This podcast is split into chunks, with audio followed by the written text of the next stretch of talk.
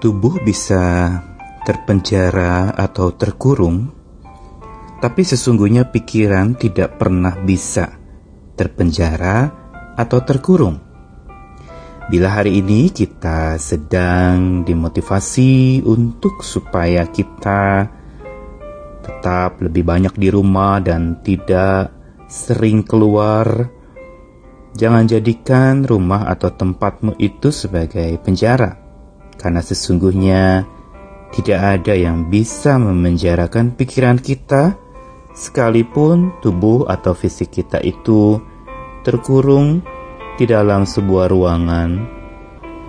Pikiran kita adalah justru sesuatu yang menjadi potensi utama di dalam perubahan yang sejati, karena perubahan dimulai dari pikiran sebagaimana sabda Tuhan yang mengatakan perubahan itu hanya bisa terjadi oleh pembaharuan budimu.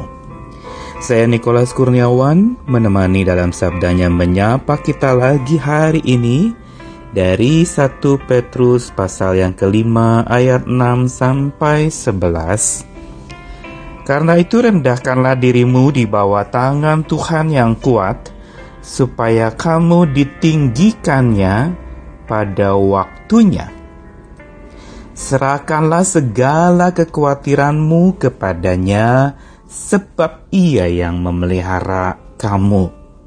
Sadarlah dan berjaga-jagalah lawanmu si iblis, berjalan keliling sama seperti singa yang mengaum-ngaum dan mencari orang yang dapat ditelannya. Lawanlah dia dengan iman yang teguh sebab kamu tahu bahwa semua saudaramu di seluruh dunia menanggung penderitaan yang sama. Dan Allah sumber segala kasih karunia yang telah memanggil kamu dalam Kristus kepada kemuliaannya yang kekal akan melengkapi, meneguhkan, menguatkan, dan mengokohkan kamu sesudah kamu menderita seketika lamanya. Ialah yang mempunyai kuasa sampai selama-lamanya. Amin. Masa-masa sulit dalam hidup yang terjadi sesungguhnya bukan saja masa pengujian, tetapi juga peperangan di dalam iman dan kerohanian kita. Kalau diuji, kita sedang melewati proses pembentukan agar kita menjadi dewasa. Tapi kalau berperang berarti kita berhadapan dengan satu tantangan yang tidak mudah lewat peristiwa yang terjadi. Termasuk pembatasan-pembatasan yang sedang terjadi dikenakan kepada kita. Sesungguhnya terbatas atau tidaknya itu tidak dapat membatasi pikiran kita. Seperti yang tadi saya katakan bahwa pikiran kita sesungguhnya dikaruniakan Tuhan walaupun memang hanya sekepala otak kita itu tetapi Tuhan mengaruniakan kepada kita pikiran yang lewat itu kita justru bisa diubahkan. Petrus adalah seorang rasul yang dipakai Tuhan untuk melayani dan di dalam suratnya dia mengingatkan tentang satu realita ini. Surat Petrus adalah surat yang ditujukan buat orang-orang yang memang sedang mengalami banyak penderitaan. Dan Petrus mengingatkan bahwa penderitaan itu adalah sesuatu peperangan Dikatakan sadarlah, berjaga-jagalah, lawanmu si iblis berjalan keliling seperti singa yang mengaum. Realita bahwa penderitaan, kesusahan, kesulitan hidup kita itu sebagai kancah peperangan kita, itu harus kita terima. Kita tidak dapat memungkiri dan menyangkalinya. Ini realita. Tetapi realita yang kita hadapi itu sesungguhnya adalah bagian dari karya Tuhan agar kita bisa melewatinya. Karena bila Tuhan mengantarkan kita ke satu kondisi yang sulit, Tuhan juga yang akan memampukan kita untuk melalui kondisi sulit itu dengan catatan dan garis bawah bersama dengan Tuhan. Pikiran kita bisa jadi penjara. Satu catatan penting dari Petrus adalah serahkan kekhawatiranmu. Kenapa kekhawatiran yang perlu diserahkan? Karena inilah sebenarnya yang berkaitan dengan pikiran kita. Dalam peperangan rohani kita, kunci yang penting adalah di pikiran kita.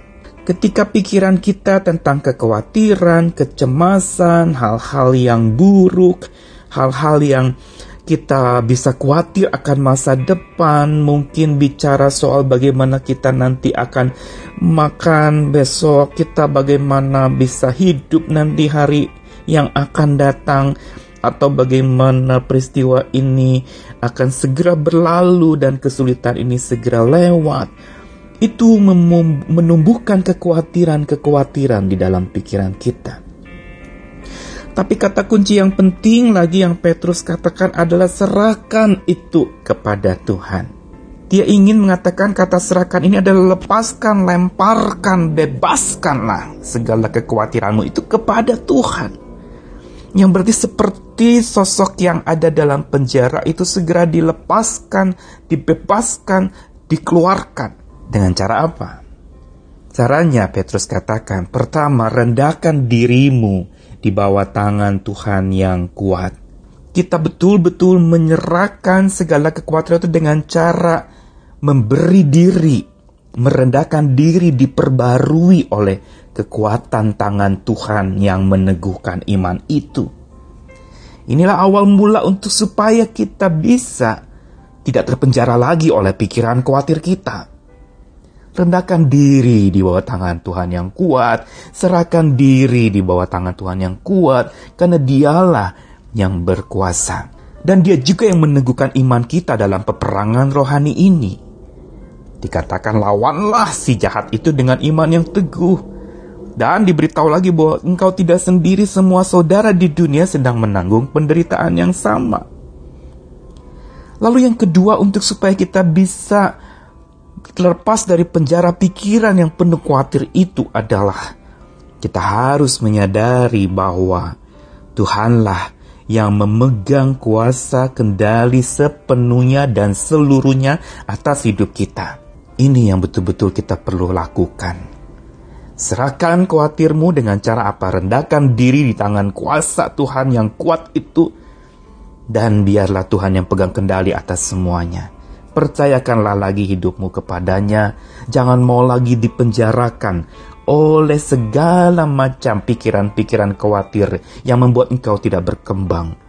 Hidup yang terpelihara oleh Tuhan yang Maha Sempurna tidak akan terpenjara lagi oleh kekhawatiran di dunia yang serba sementara.